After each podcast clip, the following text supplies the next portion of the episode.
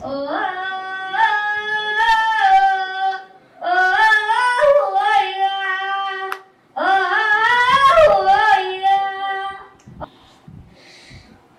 la búsqueda del oro se perjudica al planeta, al valle y a la meseta, que son valiosos tesoros. Hay que buscar con decoro la forma de proteger el agua que ha de correr desde la alta colina, porque si se contamina, ya no se podrá beber, porque si se contamina, ya no se podrá beber. Acaban de a Johan Vázquez, un niño veragüense que el lunes 28 de marzo cautivó a más de 900 personas que se encontraban reunidas en el foro público, donde se rechazó rotundamente la posible apertura de la mina de Remance en el distrito de San Francisco, provincia de Veraguas. Este proyecto es impulsado por la promotora Greenfield Resources y su objetivo es continuar la vorágine depredadora de la minería a abierto en Panamá. Bienvenidos y bienvenidas a Palabra Crítica, el podcast de Antónima. En este tercer episodio desgranaremos todos los argumentos vertidos en cadena nacional por parte del presidente de la República, Laurentino Cortizo Cohen, acerca de los supuestos beneficios del nuevo contrato negociado entre la empresa extractivista Minera Panamá, filial de la canadiense First Quantum Minerals, y el Estado panameño. Panameñas y panameños.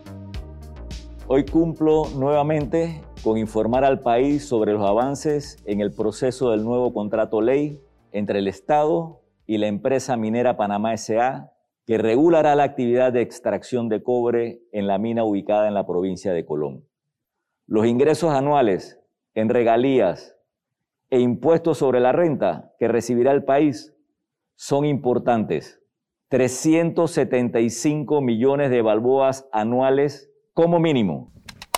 El extractivismo es un tipo particular de extracción de recursos naturales en gran volumen o alta intensidad, de los cuales el 50% o más es destinado a la exportación, como materias primas sin procesar o con un procesamiento mínimo.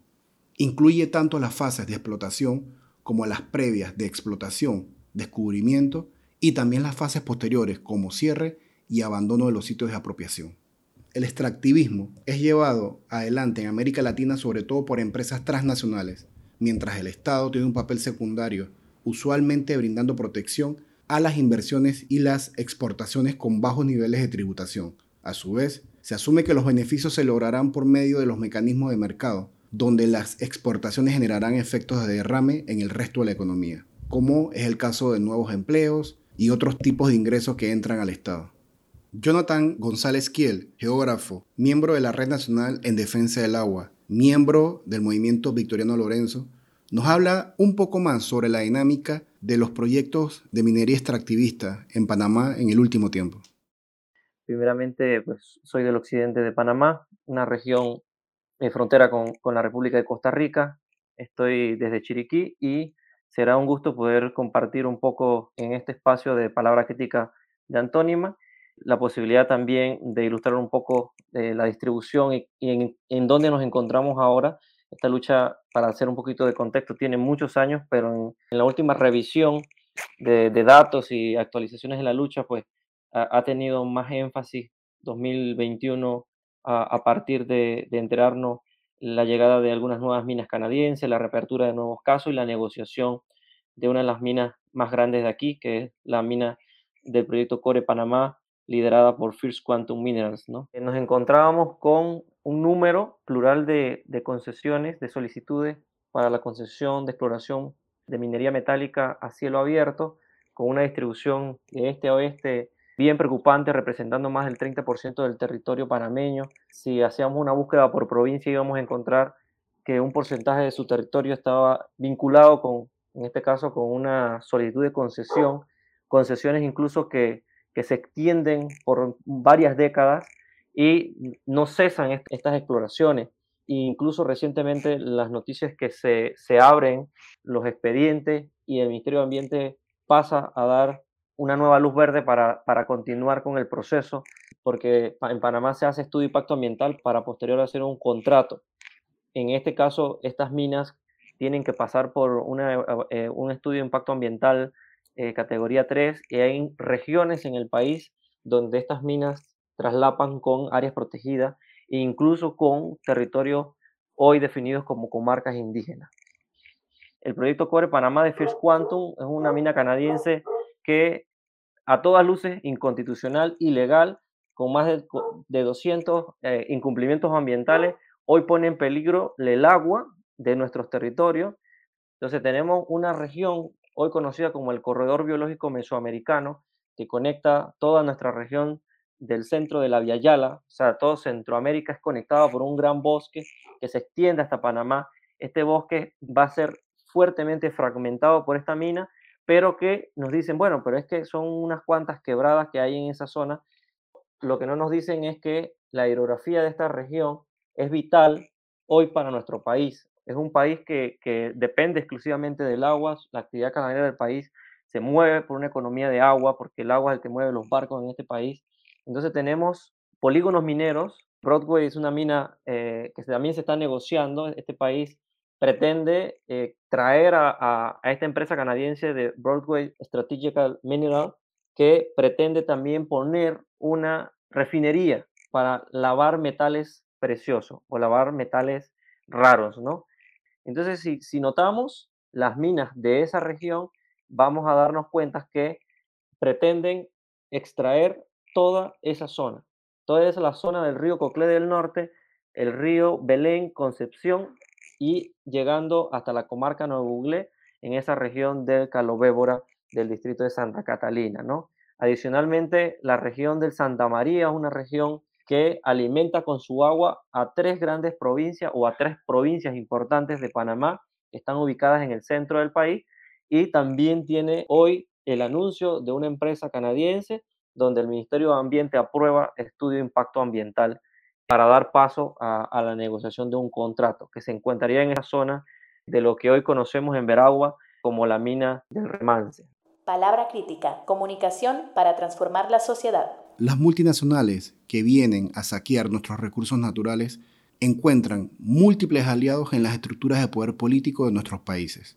Viviana Herrera, coordinadora interina para el programa de América Latina de Mining Watch Canadá, nos habla sobre este entramado entre multinacionales y el poder político. Sí, gracias. Sí, lo que mencionas es muy cierto. Yo diría que el tema de financiamiento, ¿no? Eh, ¿quién, ¿Quién financia la industria minera ah, en América Latina? ¿Quiénes son esos actores? que, están detrás de, estos proyectos. Por un lado están todos, los fondos de pensiones, pero también está el sector bancario, que está centrado en la Bolsa de Valores de, Toronto. Pero también está el gobierno canadiense. El gobierno canadiense es uno de los actores principales que apoya a las empresas mineras y lo hace a través de múltiples maneras. En América Latina como tal, lo hace a través de sus embajadas, ¿no? La, llamada diplomacia económica como la conocemos. Entonces, en las embajadas canadienses en cada país en América Latina, vemos eh, cómo las empresas canadienses, cuando están interesadas en desarrollar un proyecto minero, tienen todo un apoyo diplomático a su disposición. Entonces, eso quiere decir un apoyo en cuanto a, a lograr contactos en el país, un apoyo en cuanto a información, información estratégica sobre el país y también contactos con, el gobierno. Entonces, para ejemplificar esto, vemos, por ejemplo, en el, eh, un, caso reciente en Ecuador, donde la, el apoyo que la, embajada canadiense le ofrece al sector minero canadiense es totalmente abierto y muy visible, por ejemplo, en las redes sociales. Entonces, vemos el concubernio entre la, misión diplomática con empresas canadienses. Vemos que publican sus reuniones y luego también cómo estos actores se reúnen con el Ministerio de Minas y Energías de, Ecuador, por ejemplo, o también cómo las empresas y la embajada, cada una por su lado, también se reúnen, por ejemplo, con el gobierno eh, recién electo de, Ecuador, el gobierno de Guillermo Lazo, quien fue elegido el año pasado bajo una plataforma muy pro minera, eh, muy pro eh, neoliberal y donde las empresas canadienses, desde antes de que fuera elegido, unas semanas antes, habían dicho que eh, no importaba qué candidato fuera elegido porque sabían que ese candidato iba a ser muy amigable a la inversión canadiense. Entonces, eso para decir que un actor que promueve ah, y que financia a través de, del EDC exportaciones a Canadá, también ofrece apoyo económico a través de créditos a estas empresas. Palabra crítica, comunicación para transformar la sociedad. En el occidente del país, específicamente en la provincia de Chiriquí, las comunidades organizadas han logrado asestarle un duro golpe a los capitales y empresas extractivistas mineras. Recientemente, en tres distritos de la provincia de Chiriquí se han decretado estos territorios libres de minería a cielo abierto. Damari Sánchez, de la Fundación para el Desarrollo Integral, Comunitario y Conservación de los Ecosistemas de Panamá, nos habla al respecto.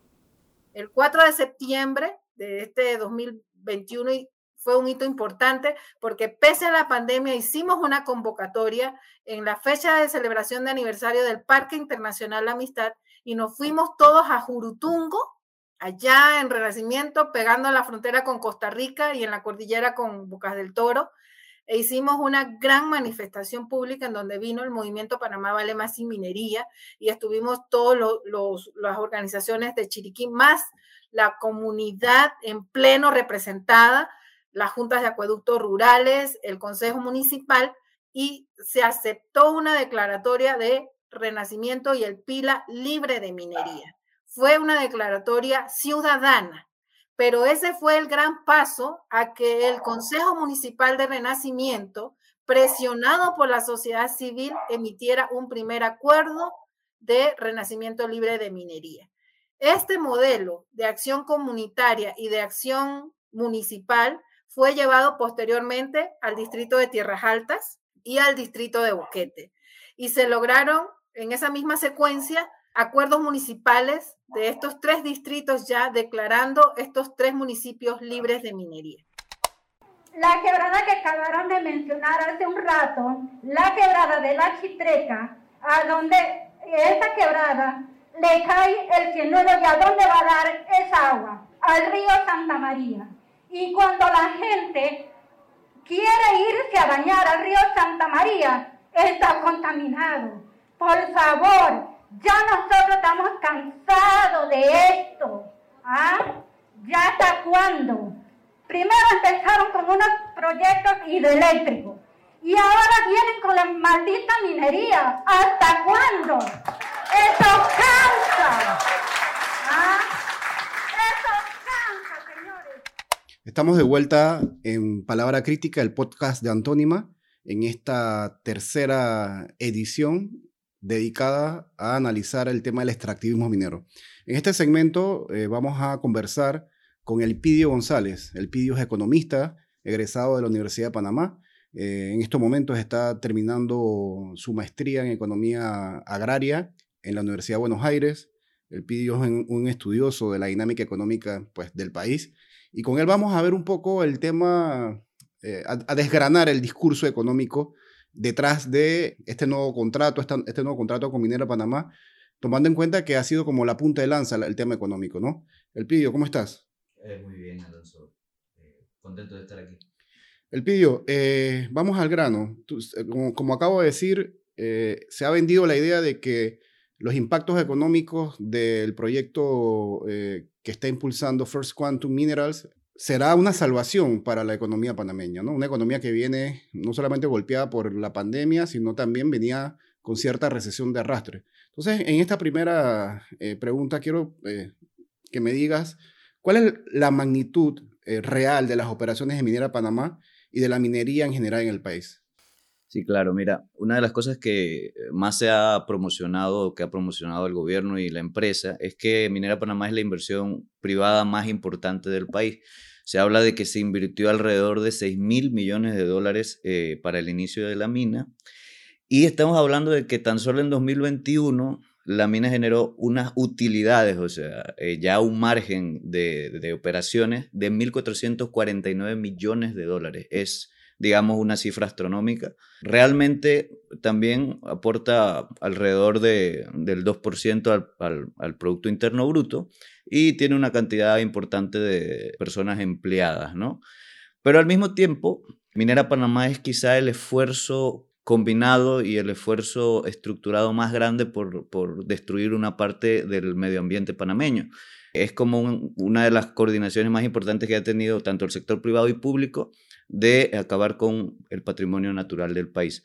Entonces, se habla mucho del tema económico, pero se habla mucho del tema económico en abstracto. Y esa es una de las cosas que, que tenemos que, mejorar en cuanto al, al debate aquí, porque cuando se habla de algo económico también se debe hablar de la par- contraparte ambiental, porque economía sin, sin naturaleza es, es una contradicción total, ¿no? Claro, es, pero digo, eh, ¿es posible tasar el precio del agua, de los bosques, de la biodiversidad? Ese, ese es un, un debate que, que se ha tenido muy constantemente en la ciencia económica. Los neoclásicos e inclusive los keynesianos dicen que esto es posible con todo este tema de, de los impuestos piguvianos, de las disposición a pagar de los, de los neoclásicos sobre los bienes naturales, pero también existen corrientes que nos dicen que eso no es posible, que tenemos que buscar otras alternativas de medidas y también hay corrientes ambientalistas que nos dicen que simplemente una eh, perturbación del medio ambiente no puede revertirse de ninguna manera bajo ningún mecanismo económico. Lo cierto es que la actividad económica necesita, y creo que Marx fue uno de los más, eh, uno de los visionarios en ese aspecto, que el, el ser humano está conectado con la naturaleza y está en un constante intercambio con la naturaleza. O sea, no es, no es posible realizar ninguna actividad económica sin perturbar la naturaleza. El tema es que de la manera en que se hace en la actualidad, se hace de una manera no planificada, que no tiene nada que ver con las necesidades reales de la gente y que tiene más que ver con el tema de la rentabilidad, con el tema del el enriquecimiento y, ese es uno de los principales problemas de la minería. Claro, y también yo creo que hay que decir que muchos de estos postulados de los economistas eh, neoclásicos, los keynesianos, incluso algunas corrientes del marxismo, no incorporan lo que hoy es un hecho real, es un hecho con evidencia dura, que es el tema del cambio climático y cómo el cambio climático y todo, todo lo que conlleva el cambio climático está afectando y, af y está afectando directamente la vida en general sobre el planeta Tierra, incluyendo la nuestra, ¿no? Claro. En ese sentido, él pidió, mira, el tema de la recaudación, o sea, ¿cómo, cómo se compara la recaudación que hemos tenido eh, a lo largo, digamos, de estos últimos años eh, por parte de, de, Minera Panamá eh, frente a lo anunciado por el gobierno de, de Cortizo? Comparto con el pueblo panameño el uso que se dará a estos ingresos a partir de este año 2022. Primero, el 50% de los ingresos, alrededor de unos 190 millones de balboas, serán destinados para el programa de invalidez, vejez y muerte. Al asignar estos recursos al programa IBM, los jubilados y pensionados tendrán la tranquilidad de que sus pagos están garantizados. Segundo, el 20% de los ingresos serán destinados para que ningún jubilado o pensionado reciba menos de 350 balboas mensuales. Tercero, el 25% de los ingresos serán destinados a los distritos de Donoso y Omar Torrijos Herrera en la provincia de Colón y áreas colindantes con el proyecto. De esos ingresos, un mínimo del 95% serán destinados a proyectos de inversión y solo hasta el 5% para funcionamiento. Para el manejo de estos fondos se establecerá un fideicomiso que se denominará Fideicomiso Conquista del Atlántico.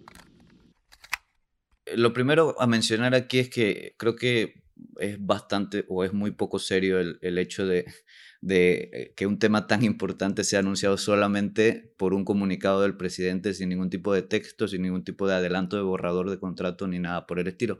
A la fecha no conocemos más de lo que dice Cortizo ni de lo que dice la empresa sobre, sobre este tema, pero hablando sobre eso, podemos decir algunas cosas. Por ejemplo, ahora el esquema de, impositivo sobre la empresa va a ser un esquema sobre las utilidades. Antes era un esquema sobre el ingreso bruto de la empresa. se habla de que la empresa va a estar pagando un, impuesto sobre la renta normal, que tú tasas lo que, lo que ha dicho Cortizo, que son 375 millones de dólares, sobre esta utilidad que yo te mencioné en 2021, nos sale un 25%. O sea que lo más probable es que el esquema sea un esquema impositivo normal, como el que le cobran a los empresarios pequeños, a los empresarios grandes. Pero hay cosas que Cortizo no dijo y que sí está diciendo la empresa a sus inversionistas. En los estados financieros que ellos publican para los inversionistas, porque First Quantum es una empresa pública en el sentido de que es una empresa que cotiza en la bolsa de valores y por tanto tiene que mantener a sus inversionistas informados sobre sus operaciones. En ese reporte financiero de 2021, ellos dicen que aún falta por negociar las protecciones necesarias para la compañía cuando haya altibajos en el precio del cobre y cuando haya escenarios de producción no como los proyectados por ellos. Entonces estamos hablando de que estos 375 millones de dólares ya tienen una condición por parte de la empresa. No es necesariamente cierto que va a ser siempre el aporte mínimo, sino que eh, dependiendo del contexto, si el contexto sigue igual como el que tenemos actualmente, y es mucho decir eso en el contexto de incertidumbre en el que estamos actualmente en el mundo entero, si se da ese, ese, ese escenario es que se puede garantizar la cifra que, dice Cortizo. Entonces, lo otro que vemos ahí es el tema de la, de la estructura del impuesto.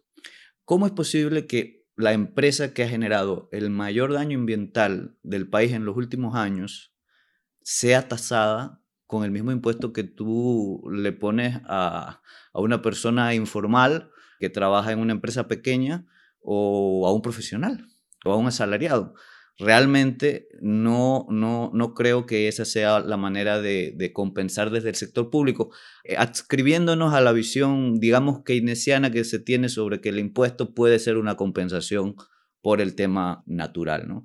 Entonces yo creo que esa es la comparación de la recaudación. Digamos, el gobierno ha tenido una recaudación importante, o sea, realmente eso es una gran cantidad de dinero para, para los ingresos que tiene el gobierno, pero de nuevo, no se puede hablar en abstracto de, la recaudación sin considerar el, contexto que el contexto ambiental sobre todo. ¿no? Sí, este tema del, tema de los impuestos, de la política fiscal, es un tema hipersensitivo. De hecho, cuando realmente hablamos de democracias, eh, de la profundización de la democracia, el tema y el debate sobre la, cuestión impositiva debería estar en el centro de la mesa. Y aquí en Panamá eso no sucede una de las zonas más grises que hay en el debate político es precisamente el tema de los impuestos, ¿no? Y yo he escuchado algunas, algunas, algunos planteamientos acerca de, la evasión y la ilusión fiscal y que efectivamente si persiguiéramos la evasión y la ilusión fiscal, es decir, todos esos ingresos que los empresarios, los grandes empresarios no,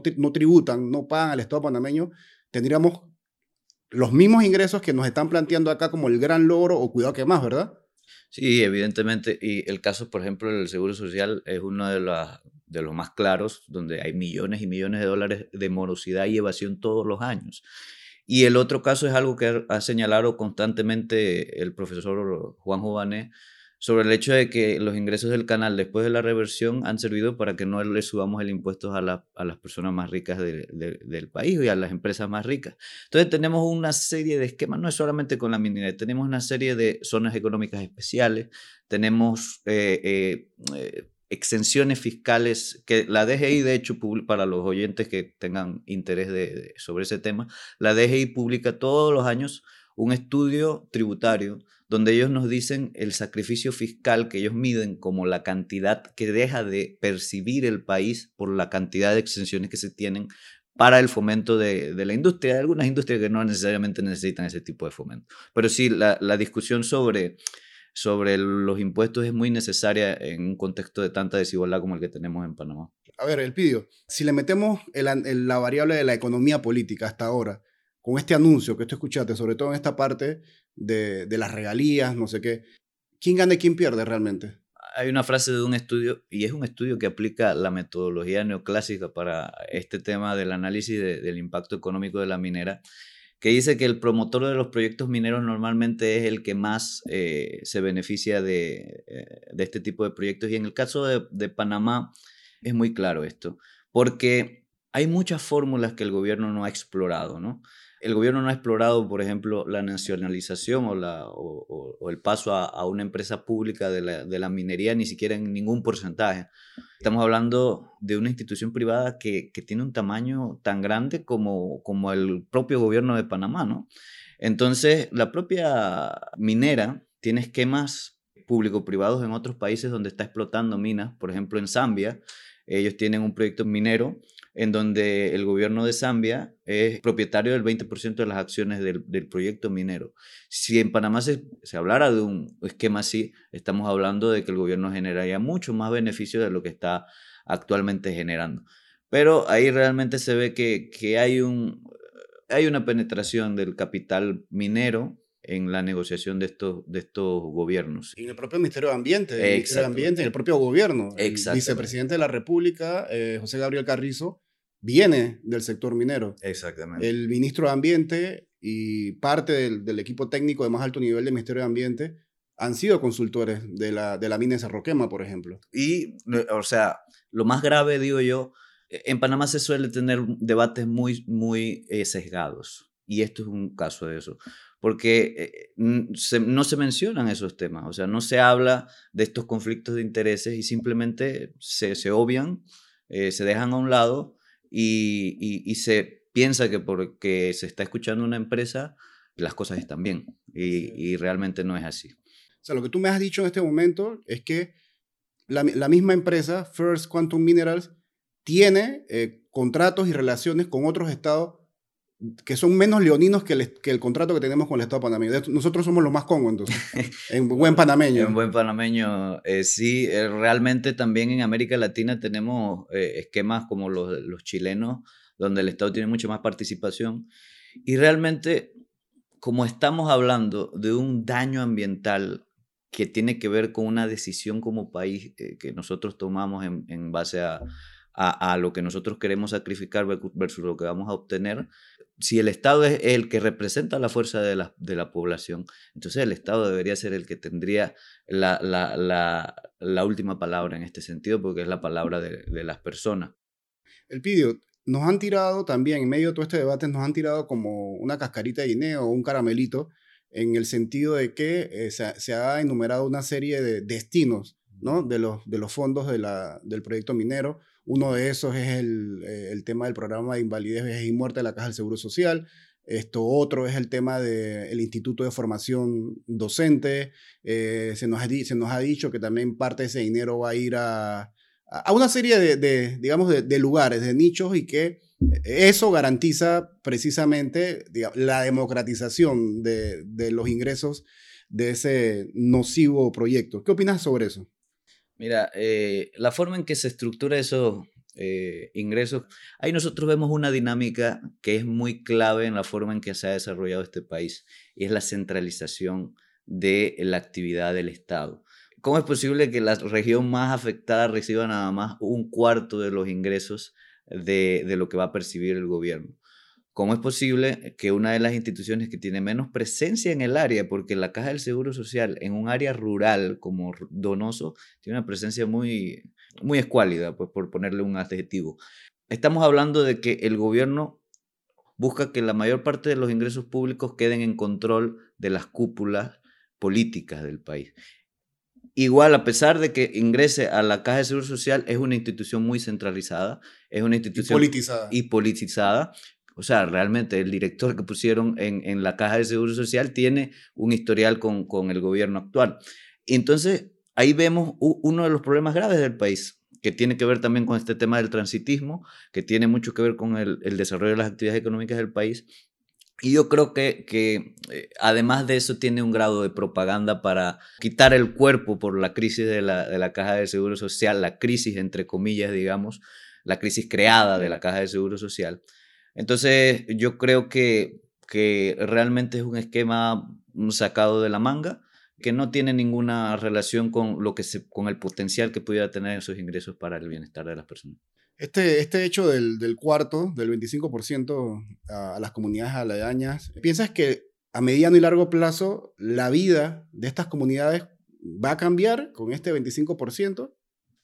Yo voy a responder esa pregunta primero dando ciertos datos del distrito que, que son para mí muy impresionantes y, y muy irónicos. La empresa en una noticia eh, de la prensa, la pueden buscar, nos dice que ellos han destinado 62 millones de dólares en beneficios para la comunidad en 10 años. Eso es 6 millones de dólares al año. Eso lo hace Minera Panamá en tres meses, fácilmente. Entonces, ¿qué tenemos? Que en la década de 2000, 53% de las personas de Donoso padecían pobreza extrema y ahorita mismo, en la última estimación, tenemos que el 45.2% de las personas padecen pobreza extrema. Es una cifra alarmante, está muy por encima del promedio del país, que ya es un promedio alto. También tenemos que el promedio de ingreso per cápita de ahí son 125 dólares mensuales. Es, un ingreso bajísimo, o sea, nadie puede tener posibilidad de vivir con comodidad con un ingreso como este. Y que hay una incidencia de pobreza general del 64.5%, según las estimaciones más recientes más de mil beneficiarios en un distrito de 11 mil personas. Más de mil personas dependen de ayudas sociales. O sea que estamos hablando de un distrito empobrecido, un distrito que no ha logrado desarrollarse, es un distrito rural. Y yo creo que este 25% no, que supuestamente se va a destinar de lo que se recaude, no va a cambiar esta dinámica, porque ya ha habido dinero fluyendo hacia los municipios nosotros sabemos el problema que, hay en el país respecto a la desconexión de las instituciones públicas que deberían defender nuestro bienestar con respecto a nuestro bienestar. Así que eh, em, es necesario que haya una verdadera representación de la comunidad en este tipo de negociaciones con Minera para que se pueda ver un, verdadero bienestar de, de, las personas y de las comunidades. El pido, para ir eh, concluyendo, ¿cuál es el futuro de la minería a cielo abierto, del extractivismo del país, con esta proliferación de proyectos extractivistas, porque el de Minera Panamá es uno apenas. O sea, ¿qué, qué, qué, qué nos depara? Claro. Mira, hay dos cosas que yo quiero valorar en esa pregunta. La primera es que se nos ha hablado desde distintas perspectivas de, eh, del río de las ideologías del tema de la necesidad de la minería. Pero como dije sobre eh, la actividad minera, nosotros no podemos hablar de eso en, en abstracto, ¿no? La, la, forma en que se hace la minería en el mundo entero responde a una forma de producción que nosotros tenemos, que es el capitalismo. El capitalismo produce de manera anárquica, o sea, produce buscando un objetivo que cada empresa busca de la mayor rentabilidad posible. Entonces, si nosotros producimos de esa manera, nosotros vamos a tener un esquema de minería muy depredador, como el que tenemos actualmente. Y en ese esquema es que está entrando Panamá. A medida que los países desarrollados han ido eh, endureciendo las leyes para la explotación de la naturaleza en sus propios países, han trasladado este costo eh, en el mejor sentido del imperialismo y del colonialismo al resto de los países eh, subdesarrollados como Panamá. Al sur global. Al sur global, exactamente. Entonces, yo creo que el, panorama es muy preocupante. Ahorita mismo estamos hablando de que en Panamá hay solicitudes de exploración por más de un millón de hectáreas y que hay contratos por 42 mil hectáreas, aproximadamente según las últimas cifras del, del Ministerio de Comercio e Industrias. La superficie agrícola del país es de alrededor de 2.700.000 hectáreas, o sea que la mitad de esa superficie aproximadamente la tenemos en solicitudes de exploración. ¿Cómo es posible que nosotros tengamos la mitad eh, de, la superficie del país eh, empeñada para posibles proyectos mineros cuando a veces tenemos problemas de, soberanía alimentaria, de seguridad alimentaria y cuando tenemos problemas para, para garantizar siquiera un nivel de vida acorde con, con las expectativas del país? Entonces yo creo que hay dos cosas que tenemos que cuestionarnos. Una que es más global, obviamente es mucho más difícil para Panamá eh, influir en eso, pero es necesario cuestionarlo e, impulsarlo desde acá, que es la forma en que se hace minería que tiene mucho que ver con nuestro sistema de producción. Y lo otro que tenemos que cuestionarnos es cómo es posible que, que un país tan pequeño como Panamá, que un país tan naturalmente rico como Panamá, deba ceder, vender el futuro de, las generaciones, un contexto que tenemos eh, un cambio climático deprimente, que eh, las generaciones se ven, las generaciones futuras se ven muy comprometidas por, por el desarrollo que, que, hemos, que hemos tratado de, de emprender Y yo creo que, es necesario, en mi opinión, yo estoy en, muy de acuerdo con el tema de por lo menos una moratoria minera de nuevas concesiones, por lo menos una, una moratoria minera y que de verdad nos pongamos de acuerdo sobre cuál es la mejor forma de que ese sector se explote, porque bueno, se, se puede explotar en algunas áreas del país, beneficiando a la mayor parte de las personas y afectando en lo menor posible el patrimonio natural del país. Palabra crítica, comunicación para transformar la sociedad. Solo el poder del pueblo organizado será capaz de revertir décadas de depredación y destrucción del patrimonio natural y la biodiversidad de Panamá. No coman cuento, Panamá vale más sin minería.